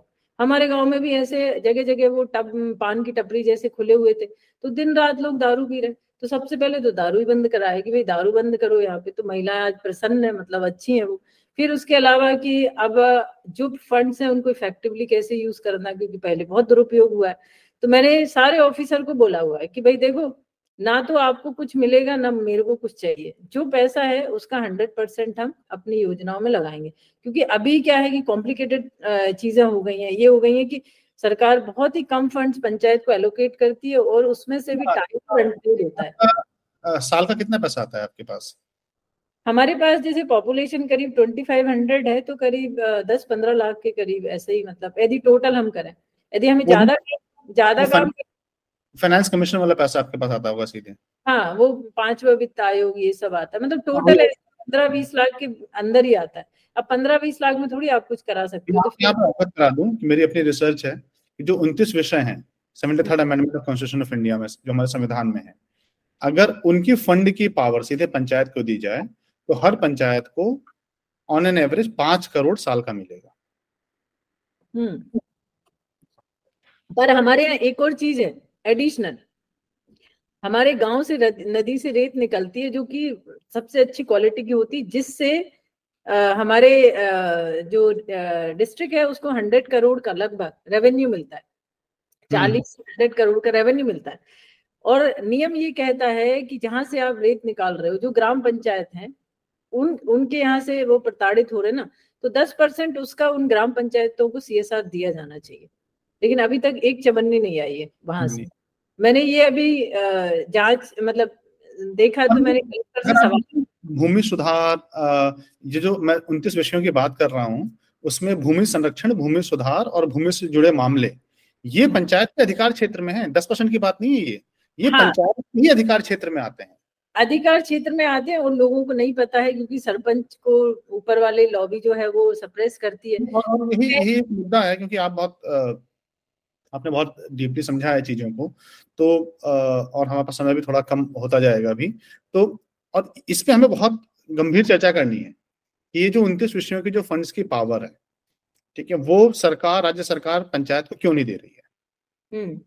तो मैंने क्या किया कि मतलब आपको आप समझ में आ गया कि मैं सरपंच क्यों बनी, क्योंकि मेरी सरपंच बनने की कोई लालसा नहीं थी, लेकिन मेरे को स्कूल बनाना है अपने गाँव। और, और यही ब्यूटी है जो ये लोकल गवर्नमेंट का जो मॉडल है, सरपंच जो वाकई लोगों की सेवा करना चाहता है, जो वाकई रोजमर्रा की जो चीजें हैं, स्वास्थ्य, शिक्षा, सफाई, रोज जो जो आपकी जिंदगी को रोज इम्पैक्ट करती हैं, अगर आपको उनको ठीक करना है तो आपको प्रधान बनना है, और अगर आपको राजनीति करनी है तो आप विधायक बनिए, सांसद बनिए, बहुत तरीके हैं, बट अपने गाँव के स्कूल को ठीक करना है। एंड एंड माय क्योंकि मैंने उसका स्टडी किया, गांव का स्टडी ये किया कि ओवरऑल जैसे मान लीजिए एक परिवार दो बच्चों को यदि स्कूल भेजता है तो उसका एक साल का खर्चा एक लाख रुपए आता है, और हम सब किसान लोग हैं, तो किसान यदि एक लाख रुपए बच्चे को पढ़ाने में खर्चा करेगा तो वो अपनी फसल में क्या लगाएगा और कैसे करेगा। तो हर घर से एक लाख रुपए साल का जा रहा है, तो बारह दूनी चौबीस लाख रुपए मतलब आप बच्चे को के ऊपर खर्च कर रहे हैं। अब वो चौबीस लाख रुपए में यदि आपकी शिक्षा फ्री मिल जाए, क्वालिटी एजुकेशन जो प्राइवेट से अच्छी आपको गांव में शिक्षा मिल जाए, तो आप वो चौबीस लाख रुपए बचाएंगे ना। अब उन चौबीस लाख में आप क्या क्या कर सकते हैं, मतलब अपना आ, खाना अच्छा खा सकते हैं, क्योंकि अभी हम देख रहे हैं कि खाने की क्वालिटी इतनी महंगाई हो गई है तो लोग आ, मतलब ऑल्टर्ड फूड खाने लगे हैं। और दोबारा क्योंकि आप एजुकेशन की बात कर रहे हैं फिर रिपीट करूंगा, आप बोल रहे हैं एक लाख रुपए साल का दो बच्चों का, अगर फंड की पावर डिवॉल्व हो जाए ग्राम पंचायत को, जो पंचायत केंद्र की स्थायी समिति हो, शिक्षा समिति, अगर शिक्षा समिति एम्पावर्ड हो जाए और स्टेट डिवॉल्व कर दे तो हर बच्चे पे पैंतालीस हजार पंचायत को तो ऐसे ही मिलेगा।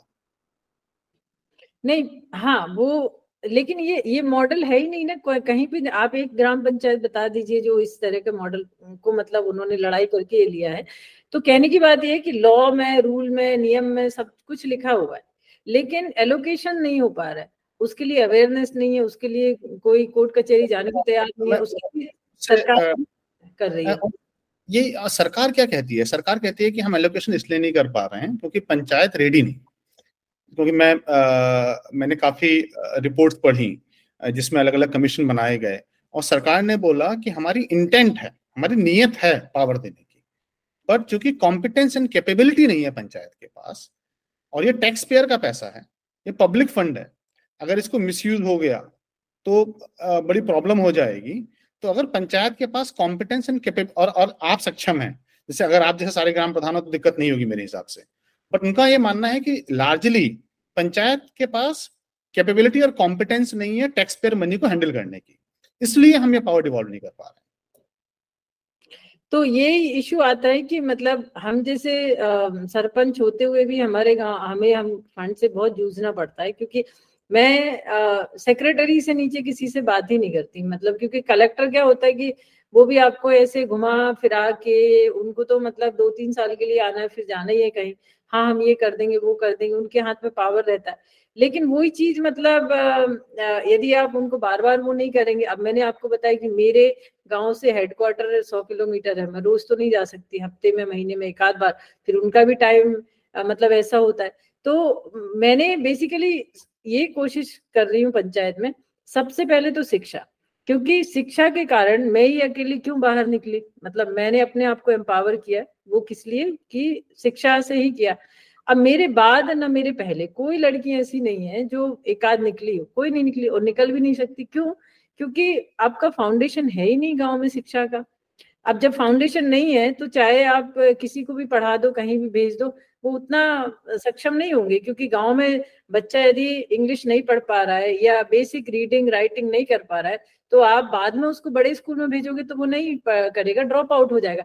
उसके आप, कारण आप, से आप, आपका जो स्कूल है उसमें जो शिक्षक हैं, काफी हमने जब बात की ग्राम प्रधानों से तो उन्होंने बोला कि हम शिक्षक को नियमित रूप से अपने स्कूल में नहीं बुला पाते हैं, उनकी अटेंडेंस की प्रॉब्लम रहती है या उनकी कॉम्पिटेंस या उनके लगाव की प्रॉब्लम रहती है। क्या आपके स्कूल में उस तरह की प्रॉब्लम आई? वैसे ही है, बीएलओ बना दिया शिक्षक को, मतलब एकदम मतलब इतनी बदतर हालत हो गई है हमारे स्टेट की, मैं बात कर रही हूँ कि शिक्षक शिक्षा देने के अलावा सब काम करता है सरकार का। वो सर्वे में लगा देंगे, बीएलओ में लगा देंगे, बहुत बुरी हालत है स्कूलों की, सरकारी स्कूलों की मतलब। तो मेरा कहने का ये मतलब है कि लेकिन आप अपने रिसोर्सेस से, क्योंकि एडिशनल रिसोर्सेस से आप कैसे वो स्कूल को अच्छा कर सकते हो, क्योंकि वो यदि नहीं होगा। हमारे गांव में आज नब्बे परसेंट बच्चे अनपढ़ हैं। मैं देखिए मैं बहुत सराहना कर रहा हूँ आपके कार्य की, बट भारत में कितनी माया जी ऐसे लोग होंगे जो अपनी लाइफ को पूरा डेडिकेट करके कमिटमेंट के साथ ठीक कर रहे हैं। अगर हमको ये गांव का हर स्कूल ठीक करना है, हर स्कूल ठीक करना है, तो वहां पे तो जो पंचायत है उसको स्ट्रक्चरली रूप से, जो शिक्षा समिति होती है पंचायत के अंदर, उसको एक्टिवली काम करना पड़ेगा, उसको स्कूल का कंट्रोल लेना पड़ेगा। देखिए अभी क्या है, अभी मैं जो कहने की ये कोशिश कर रही हूँ, आप मतलब वही मैं आपके वीडियो के जरिए बताना चाह रही हूँ कि मेरा जो बिगेस्ट क्या बोलते हैं एक एक मेरा ये ड्रीम प्रोजेक्ट है स्कूल का, उसके पीछे कारण ये है कि यदि आपने किसी बच्चे को क्वालिटी एजुकेशन फ्री में बारहवीं तक दे दी तो वो, जैसे मैंने जाके कॉलेज से ट्यूशन पढ़ा के अपना पूरा करियर चुना, वैसे ही और लोग भी कर सकते हैं। तो कहने का मतलब है कि पहला स्टेप जो है शिक्षा, और अब जो है जैसे मैंने बताया नब्बे परसेंट बच्चे हमारे गांव में ड्रॉप आउट्स हैं या लिख नहीं पाते, पढ़ नहीं पाते, तो ना तो वो खेती के काम के रहते हैं, ना वो घर के काम के रहते हैं, ना उनको जॉब मिल पा रही। तो उस चक्कर में क्या है कि ज्यादातर नशे में जा रहे हैं, ज्यादातर मोबाइल में आजकल जो बैटिंग चल रही है टेलीग्राम में, उसमें वो बच्चे फंसे हुए। तो कहने का मतलब है हम अपनी पूरी पीढ़ी को बर्बाद कर रहे हैं यदि हम उन्हें अच्छी शिक्षा नहीं दे पा रहे।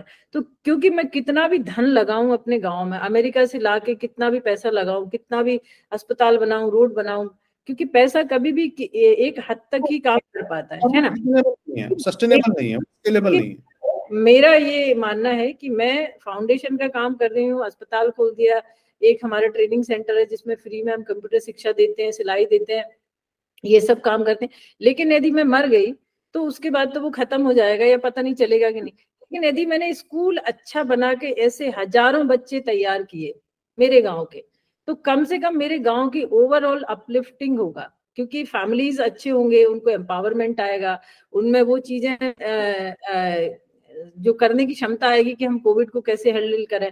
आगे आ, आने वाले पंद्रह बीस सालों में हमारे पास क्लाइमेट वो क्राइसिस आएंगे, उनको कैसे डील करना, आपको ओवरऑल आप रिसर्च में आप कैसे वो करेंगे कि किसानों की इकोनॉमिक कंडीशन कैसे हम लोग ठीक है। तो उस स्कूल के अंदर हमने एक सेंटर फॉर क्लाइमेट चेंज का एक कॉन्सेप्ट डाला है, जहाँ पे डिजिटल मीडिया के माध्यम से हम साइंटिस्ट को ये कनेक्ट कर सकते हैं कि हमारे गांव वालों को ये बताओ कि आपके ज्योग्राफी एरिया की क्या कंडीशन है, दस साल में कितना टेम्परेचर बढ़ा है, कितना वाटर लेवल नीचे गया है, कितना मतलब जो है आपको कौन सी फसलों के लिए तैयार रहना है, आपको ट्रेडिशनल फार्मिंग नहीं करनी है।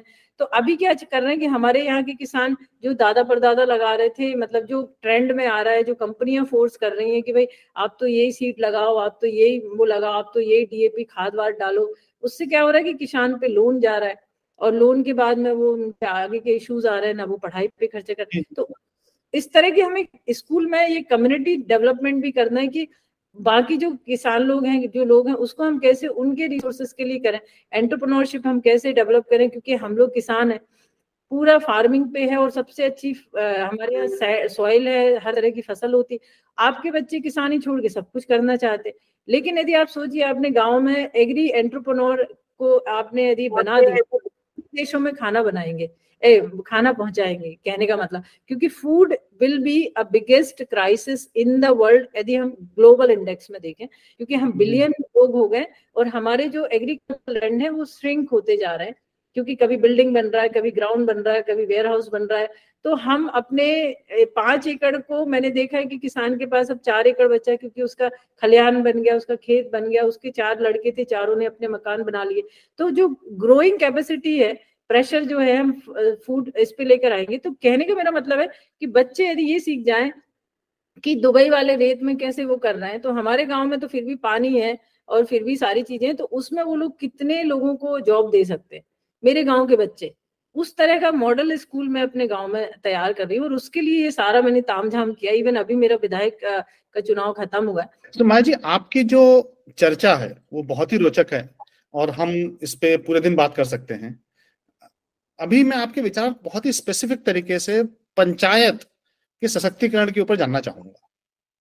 पंचायत में छह स्थायी समितियां होनी चाहिए, पंचायत को नियमित रूप से ग्राम सभा करनी चाहिए, पंचायत को अपनी प्लानिंग करनी चाहिए, जिसे कहते हैं comprehensive action plan for the holistic development of a gram panchayat. Panchayat को उसके एग्जीक्यूशन में मॉनिटरिंग करनी चाहिए। राज्य सरकार का यह मानना है कि पंचायत ये सब काम नहीं करती है। चूंकि ये पंचायत ये सब काम नहीं करती है, इसलिए टैक्स पेयर का जो पैसा है उसकी रिस्पॉन्सिबिलिटी पंचायत को नहीं दी जा सकती है। तो मैं इस पर आपके विचार जानना चाहूंगा कि क्या आप इससे सहमत हैं या नहीं, और अगर हैं तो भी आपके विचार क्या हैं, नहीं है तो भी आपके विचार क्या हैं। देखिए ये आ, मुझे लगता है देखिए पंचायत क्या है कि आ, आ, मतलब ग्राम स्वराज या हम जो कहें कि मतलब सबसे एक स्ट्रॉन्ग बॉडी जो अपन पढ़ते आए हैं या देखते आए हैं वो होनी चाहिए। लेकिन आ, इसमें थोड़ा मिक्स मेरे व्यूज हैं। मिक्स व्यू इसलिए हैं कि क्या होता है कि जैसे आ, हम देखते हैं कि जब पंचायत चुनाव होते हैं तो फिफ्टी परसेंट रिजर्वेशन विमेन्स का होता है और फिफ्टी परसेंट रिजर्वेशन में जब विमेन्स आते हैं प्लस उसमें एसटी एससी जो भी जो लोअर उसमें क्योंकि हर कोई प्रधान हो सकता है ये हमारा संविधान कहता है।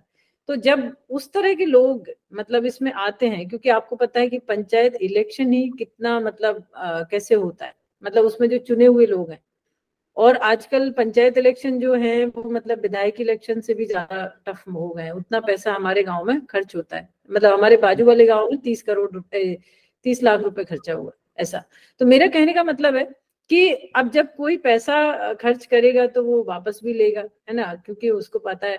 और जब यदि इस तरह की मान लीजिए विमेन है और जो रिजर्वेशन से है तो वो तो एक सिंबॉलिक हो गई है। उसके आजू बाजू जो प्रधान जो लोग हैं वही पंचायत को चलाएंगे।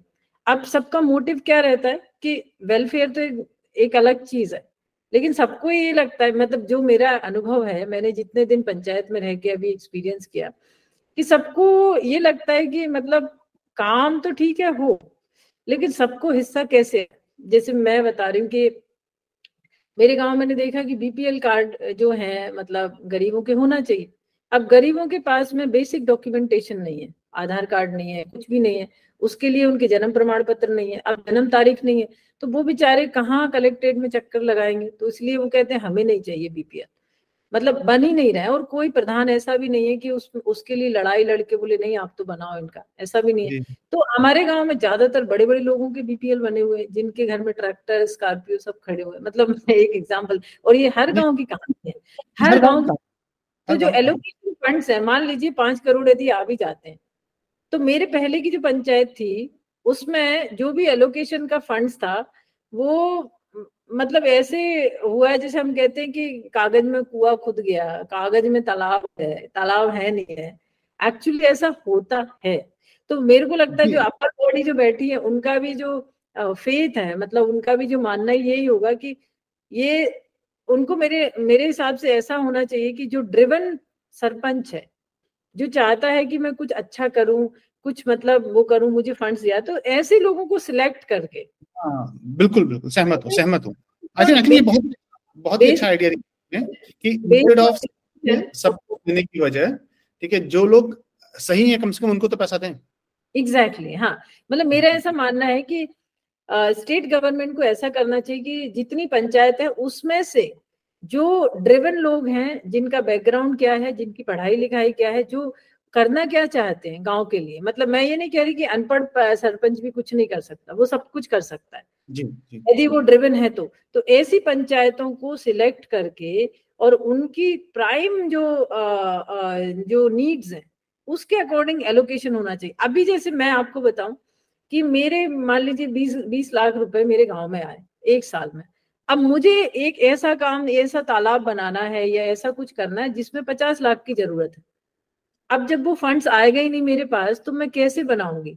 यदि आप कह रहे हैं कि वो पाँच करोड़ का एलोकेशन हो जाए तो मैं तो मतलब आपने, आपने तालाब, हाँ, तालाब बोला वाटरशेड डेवलपमेंट प्रोग्राम, तो वाटरशेड डेवलपमेंट प्रोग्राम का पैसा अगर सीधे पंचायत के पास आए तो आपके पास तालाब का पैसा आ जाएगा, बट वो आता ही नहीं है और राज्य सरकार अपने तरीके से खर्च करती है, नहीं आता। और फिर उसमें भी उनके इतने क्लॉज होते हैं कि भाई आ, आप मनरेगा का पैसा उपयोग करो तो मनरेगा में पता चला सबको ऐसा मिल रहा है कि एक मजदूर आप ढूंढ के बता दो मनरेगा में कौन आ रहा है काम करने। हमारे यहाँ नाली कर्मचारी कोई नहीं काम करना चाहता, सफाई कर्मचारी कोई नहीं करना, मजदूरी जैसे ही पंचायत का नाम आता है डबल वो करने लगते, क्योंकि लोगों का माइंडसेट अब ऐसा हो गया है कि पंचायत मतलब फ्री का पैसा मतलब। और पहले भी ऐसे होते हैं कि भाई अच्छे तुम्हारे खाते में डाल दिए, तुम्हारे में डाल दिए, इतना वापस देना है, इतना ले लेना, मतलब ये ये बहुत बड़ी प्रॉब्लम है एक्चुअली गाँव में भी। गांव के मुखिया या गांव के लोग भी उनकी मानसिकता ही ऐसी हो गई। तो ऐसे ड्रिवन पंचायतें हैं जिनमें होलिस्टिक डेवलपमेंट करना चाहते हैं और गाँव के लोगों की भी राय शुमारी से मतलब पूरा, जैसे मैंने आपको भगवार के एग्जाम्पल दिए ना, यदि वैसा करना चाहते हैं तो मुझे लगता है ऐसी पंचायतों को एक मॉडल बनाना चाहिए। जैसे मोदी जी ने एक शुरू किया कि सारे सांसद गांव को गोद लेंगे, है ना, एक एडॉप्शन वाला आइडियल पंचायत के लिए। जी, जी। आप देखिए कितना दस साल पहले शुरू किया था वो मूवमेंट, कितने गांव आए। मतलब मेंबर ऑफ पार्लियामेंट के पास तो बहुत पावर होता है और बहुत पैसा भी होता है, वो चाहे तो कर सकते हैं, जी जी, लेकिन वहां भी नहीं हुए। तो मेरे कहने का मतलब है कि ऊपर से स्कीम्स को लागू करने से प्रॉब्लम सॉल्व नहीं होगी, नीचे से लोगों को ढूंढ के उनके अकॉर्डिंग, उनके विश के अकॉर्डिंग, उनके टैलेंट के अकॉर्डिंग यदि हम एलोकेशन करें तो आपको बहुत बड़ा चेंज दिखेगा। जैसे मैं आपको उदाहरण देती हूँ, मैंने बहुत गांव की स्टडी किया। ये पिक्चर बनाने से पहले मैं अन्ना जी के गांव में जाके रही, अन्ना जी को मैं पहले ही इतना जानती थी। फिर मैं हिवरे बाजार बाजू में है, वहां जाके मैंने स्टडी किया। तो हिवरे बाजार क्यों अच्छा बना, क्योंकि एक तो बहुत छोटा सा गांव है, दूसरा चीज कि वो ग्राम प्रधान इतना ज्यादा वो जागरूक था, तो इधर से पैसा उधर से पैसा। फिर एक समय ऐसा आया कि उसको पैसा मांगने की जरूरत नहीं, अब इतना पैसा आ रहा है कि उसको पता ही नहीं मैं खर्चा कैसे करूं। मतलब मतलब अभी वो अतरंगी चीज, अभी आप हिवरे बाजार जाएंगे तो अभी आपको लगेगा यार ये क्यों कर रहा है, ये अब वो सारा काम कर दिया उसने, उस गाँव में पानी है, बिजली है, सड़क है, स्कूल है, अब क्या करे वो स्कूल में। तो वो गेट बना रहा है ऐसे राजा महाराजा टाइप के कि यार पैसा कहीं तो लगे, राइट। तो ऐसा नहीं होना चाहिए, मतलब सबको ये भी ओवर ऐड हो गया ना। वो तो एक, एक, एक सोर्स ऑफ फंड ये भी हो सकता है उस गांव से जो समृद्ध लोग हैं, जो बाहर काम कर रहे हैं, ठीक है, वो अपने गांव में भी कंट्रीब्यूशन दे सकते हैं। That could be one source of money. करते ही हैं सर, आप देखिए साउथ इंडिया में इतने गांव आपको ऐसे मिलेंगे जो एनआरआई यूरोप और जहां बसे हुए लोग हैं वो अपने गांव के लिए फंड्स भेजते हैं। पंजाब में आपको ऐसे गांव कई मिलेंगे जो पंजाबी लोग सरकार वरकार क्या जितना करेगी जितना उन लोगों ने कर लिया। गुजरात में जा, आप जाके देखिए इतने जो लोग बस गए हैं बाहर जो देश में, तो वो लोग एक एक गांव को एडॉप्ट करके कुछ अपने स्तर से कुछ कर रहे हैं। तो मतलब ऐसे है, लेकिन मेरा कहना ये है कि जो लॉज में आता है, जो नियम में आता है, कम से कम वो भी तो सरकार को लिबरेशन करना चाहिए। फॉर एग्जाम्पल बता रही हूँ, सरकार का मानना है कि ग्राम पंचायतों में कोई धंधे होते हैं, मतलब जैसे गुड़ की भट्टी है, कुछ है, उनको टैक्स देना चाहिए, होम टैक्स देना चाहिए। अब कोई टैक्स देने को तैयार नहीं, हर जगह तो चोरी हो रही, पानी की भी, बिजली की भी, सब चीजों की बुक है, हमने आज तक दिए नहीं तो हमारी हैबिट में है ही नहीं, हम क्यों दे टैक्स। तो आप सोचिए, हमारे यहाँ शुगर मिल है, शुगर मिल का दो परसेंट सी एस आर आपके गाँव को जाना चाहिए, लेकिन इसने डिमांड नहीं की। और यदि वो दो भी देते हैं चार पांच हजार तो वो उनके भैया जी बन जाते हैं, अरे आप तो मालिक हैं हमारे, ऐसे हैं। मतलब ये एक बिहेवियरल वो है कि इस लोग इस चीज से आप कैसे फाइट करेंगे। तो मेरा कहने का मतलब है कि सबसे सबसे पहले तो गांव में आप एक जागरूक सरपंच की खोज करें कि जिसका विजन हो वो हो, forget about like other policy. हमारे यहाँ क्या होता है, उल्टा सिस्टम है कि भाई जो सबसे ज्यादा वोट दिलवाएगा हम उसको सरपंच बनाएंगे, वो किसी ना किसी के वो होते हैं, राइट। तो ऐसे यदि हम करेंगे तो पंचायत मुझे लगता है सशक्त नहीं हो पाएंगे। और एलोकेशन जो मैंने आपको वही कहा है कि ऐसी ग्राम पंचायतों को इकट्ठा करके और फिर सर, सरकार को उन ग्राम पंचायतों को देना चाहिए।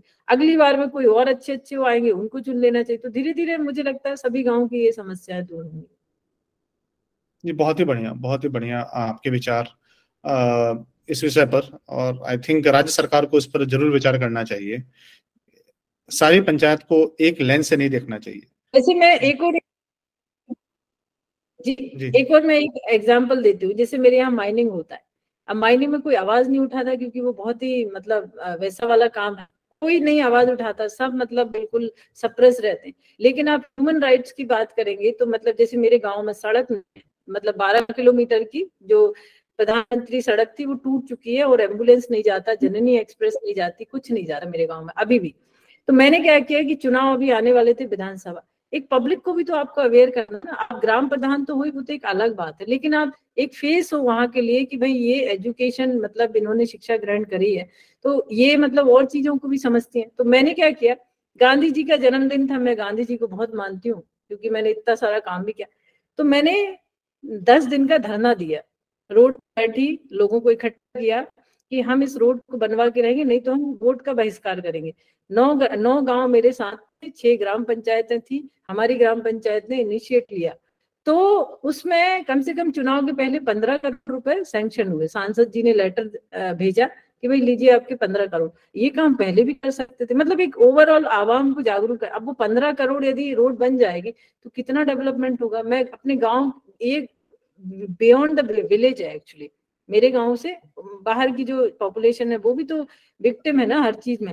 और दूसरी चीज, सारी ग्राम पंचायत है, एक एक लेटर आता है कलेक्टर से कि माइनिंग चालू होने वाली है, आप अपनी ग्राम सभा में प्रस्ताव लिख के दीजिए कि हमने स्वीकृत कर दी खदान। मेरे यहाँ भी आया, मैंने ग्राम पंचायत में बोला कि भाई हमारे यहाँ से अस्वीकृत है।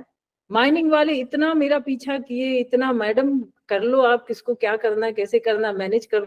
मैंने कहा भैया मैं नेचुरल रिसोर्सेज के अगेंस्ट हूँ, ये सारा ये मतलब गलत है, लेकिन मेरी उतनी आवाज नहीं है जो मैं बंद करा पाऊँ, लेकिन मैं अपनी पंचायत में तो अस्वीकृत लेटर तो मैं भेज ही सकती हूँ। मैंने प्रस्ताव भेज दिया, मैंने लेटर भी भेज दिया और सबको भी मैंने बता दिया। मैंने कहा डरती नहीं मैं किसी से, कोई भी यहाँ का सेठ हो, कोई विधायक हो, कोई सांसद हो, मेरी ग्राम पंचायत से रेत नहीं जाएगी। और उसका उसका परिणाम ये है कि आज हमारी पूरी ग्राम पंचायत को रेत फ्री मिलती है। जितने लोग मकान बनाते हैं सबको रेत फ्री मिलती है हमारे गांव में। गांव के बाहर आप नहीं ले जा सकते। और वही दूसरे गांव जहां से रेत निकाल रहे हैं उनको जो माइनिंग कंपनी है वो उनको बिल्टी काट रसीद काटती कि चार हजार ट्रॉली दो। अब बताओ कितना बड़ा शोषण है। चार हजार ट्रॉली रेत की बिकती है, जिनकी नदी है, जिनपे उनका पहचान है, वो लोग उनसे खरीद रहे हैं। कितनी बड़ी मतलब विडंबना है, राइट। आप देखिए ना। और ये नदी नाले और जो है इनका मैनेजमेंट जो है वैसे तो ग्राम के पंचायत के अंदर ही होना चाहिए, और ये ना उल्टी गंगा बह रही है, जहाँ पे राज्य सरकार को ग्राम पंचायत से के थ्रू इसको करना चाहिए। वहाँ राज्य सरकार ग्राम पंचायत से केवल एक कंसेंट लेती है। और ये जो आपने बोला, आप सोचिए कि आप एक हाँ हाँ क्या बोल रहे हैं? सो थोड़ा लैग आ रहा है आई थिंक। जी जी हाँ, uh, तो, तो आपको मेरे मेरा कहने का मतलब है कि आप एक सही व्यक्ति को यदि एक सही पावर देते हैं तो उसका इफेक्ट uh, जो है वो लार्जली होता है, मतलब बहुत बड़ा होता है। आप बहुत सारी चीजों को, बहुत सारे क्राइसिस को आप रोक सकते हैं, आप बहुत सारे और भी काम कर सकते हैं। मेरे लिए पंचायत तो मतलब स्कूल है। उसके अलावा जो भी चीजें हैं वो उसके बाई प्रोडक्ट रहेंगे, जो भी चीजें हैं ये सब बाई प्रोडक्ट हैं सारी। कि मैं जब एनर्जी लगा रही हूँ पूरा उतना सब छोड़ के तो मैं मतलब इफेक्टिवली मतलब वो जिसका परिणाम भी दिखे। मैं भी सीख ही रही हूँ पंचायत में, तो आ, बहुत चैलेंज है, लेकिन बहुत मतलब one of the big toughest job मैं कहूँगी पंचायत चलाना, यदि आप ऑनेस्टी से चला रहे हैं। आप ये सब पंगे ले रहे हैं सबसे, मतलब आपको कभी भी लाइफ थ्रेट हो सकता है, आप कभी भी कुछ भी हो सकता है आपको, राइट। भारत में भारत में रेत माफिया, भू माफिया, इनसे इनसे आपका मतलब लाइफ थ्रेट ही है, उससे उससे नीचे कुछ भी नहीं है अगर आप इनके काम को रोकते हैं, अवरोध करते हैं। यहाँ तो आपने यूपी में देखा होगा ना, वो रेत माफिया के चक्कर में एसडीएम को ऊपर गाड़ी चढ़ा दी, मतलब यही है। तो इसलिए मैं कहती हूँ कि एटलीस्ट जो चीजें आपके कंट्रोल में है आपको वो जरूर करना चाहिए। सभी सरपंचों को भी मैं ये कह, कहती हूँ आपके माध्यम से कि आपको लोगों के क्या आ, अधिकार हैं उनके लिए लड़ो। आप पंचायत में इतने सारे अधिकार हैं, महिलाओं के अधिकार हैं। आप आप एक गरीब का बीपीएल कार्ड बनाते हो तो उसका पूरा जिंदगी बदल जाता है, मतलब उसको पेंशन मिलती है, उसका बच्चा फ्री में पढ़ता है, राशन मिलता है, ये बहुत सारी चीजें। तो मेरे लिए मतलब ये है कि आ, आप आ, जो हम लोकतंत्र जिसको कहते हैं वो वास्तव में लोकतंत्र होना चाहिए। और आज किस्मत से संविधान दिवस भी है, जो मतलब आ, किसी धर्म ने नहीं दिया, किसी और चीज ने नहीं दिया, वो अधिकार हमें संविधान ने दिया है। कि महिलाएं आज आ, आ, कंधे से कंधा मिला के विधायक, एमपी, कुछ भी आ, चुनाव लड़ सकती हैं और उसमें पूरा वो एक एक होलिस्टिक डेवलपमेंट कर सकती है, क्योंकि महिला यदि एक सशक्त है ना तो बहुत कुछ उससे चेंज हो सकता है। मैं एक आखिरी सवाल के साथ इस चर्चा को विराम दूंगा। आ, अभी मैंने बीच में एक बात आई थी, तो आप आपने क्या इस बार विधायकी के लिए भी चुनाव लड़ा है क्या आपने, या आप प्रिपरेशन में थी उस टाइम पे? मैंने बोर्ड का बहिष्कार किया सर, मैंने बताया ना, मैंने मैंने अभी जो आंदोलन किया था अन्ना जो रोड के लिए, उसके लिए पंद्रह लाख सैंक्शन हुए, पंद्रह करोड़ सैंक्शन हुए। यदि वो रोड दो महीने में नहीं शुरू होता है काम, तो मैं लोकसभा में भी वही काम करूंगी, क्योंकि मेरा अल्टीमेटली रोड बनाना एक बेसिक वो है। तो मैंने इस बार चुनाव में वोट नहीं किया, अभी पिछले हफ्ते हमारे यहाँ वोटिंग हुआ था, क्योंकि जब आप एक सिंबॉलिक आंदोलन को शुरू करते हैं, एक जो आपका अधिकार है उसके लिए आंदोलन करना पड़ रहा है। सो so, और और यही यही बात वो महात्मा गांधी जी की ना सत्य होती दिखती है, जब महात्मा गांधी जी ने बोला था कि अगर ग्राम को स्वराज्य नहीं मिला तो मैं ये मानूंगा कि हम एक गुलामी से दूसरी गुलामी में चले गए। एग्जैक्टली, यही गुलामी तो है। मतलब चुनाव आते सब लोग कहते हैं कि नहीं हम आ, आ, आ, इसको वोट देंगे, उसको वोट देंगे, इतना पैसा, इतना दारू। मतलब ये किधर से आता है? हमारे पास वही पैसा यदि हमारे डेवलपमेंट में लग जाए तो कितना। आज विधायक चुनाव जो है पंद्रह करोड़ से कम का नहीं है, बीस करोड़ से कम का विधायक का चुनाव नहीं। अब आप बीस करोड़ यदि आप गांव में या पूरे एरिया में कोई भी काम करा लो, आप कितना इफेक्ट देखेगा। तो अब वो बीस करोड़ खर्च करेगा तो वो पचास करोड़ सौ करोड़ बनाएगा भी। तो मतलब ये हमारे अंदर भी हमें सोचना चाहिए ये सब चीजें। तो, तो मैं आपसे अनुरोध करूंगा कि आप ना, आपके अंदर जो एनर्जी है, जो आपके अंदर पैशन और कमिटमेंट है, आपको devolution of power seventy third amendment के लिए आपको चेहरा बनना चाहिए। आपको सारे ग्राम पंचायतों को मिला करके, ठीक है, और स्टेट गवर्नमेंट से ये पावर जो है ना स्नैच करनी पड़ेगी, छीननी पड़ेगी। ये मांगने से इतने काम है, मतलब फाउंडेशन का काम बढ़ता जा रहा है, पंचायत का काम बढ़ता जा रहा है, फिर मेरे और भी जो चीजें हैं वो चलती रहती। मतलब जो है ना अब समय कम होता जा रहा है, तो मैं जिम्मेदारियां थोड़ा ऐसा ले रही हूँ जो मैं उनको पूरा कर पाऊँ। तो इसीलिए मुझे बहुत सारी जगह से आते हैं, मैं आ, नहीं कर पाती हूँ। तो मुझे लगता है कि पंचायत पांच साल बाद, ये थोड़ा मेरा जब टर्म खत्म होगा तो शायद मैं दूसरी रिस्पॉन्सिबिलिटी लूँ फिर। नहीं, पर बिल्कुल आप जागरूक कीजिए लोगों को अपने अधिकारों के लिए। जिस तरह आप एनओसी देने से मना कर देती हैं, जिस तरह की स्कूल में अगर नहीं हो तो शिक्षा समिति एक मिनट्स बना करके कि भैया स्कूल में शिक्षक नहीं आते हैं, ठीक है, और उसको वो कर सकते हैं। बहुत अच्छा लगा आपसे चर्चा करके और बहुत कुछ सीखने को मिला, और मैं आपसे कनेक्ट में रहूंगा। और मुझे अच्छा लगा, और आपने इतना बढ़िया सेशन किया और इतना डीप रिसर्च कर रहे हैं। मुझे लगता है कि आपको तो इंस्ट्रक्टर हर ग्राम पंचायत के तौर पे जाना चाहिए और सब पंचों को अवेयर करना चाहिए कि भाई ये हैं जो अपने राइट्स के बारे में बताते, क्योंकि बहुत जरूरत है आप जैसे लोगों की। सो बहुत बहुत धन्यवाद, आपने समय दिया और बहुत अच्छा लगा, और आगे जुड़ते रहेंगे जी। नमस्कार, नमस्कार सभी को।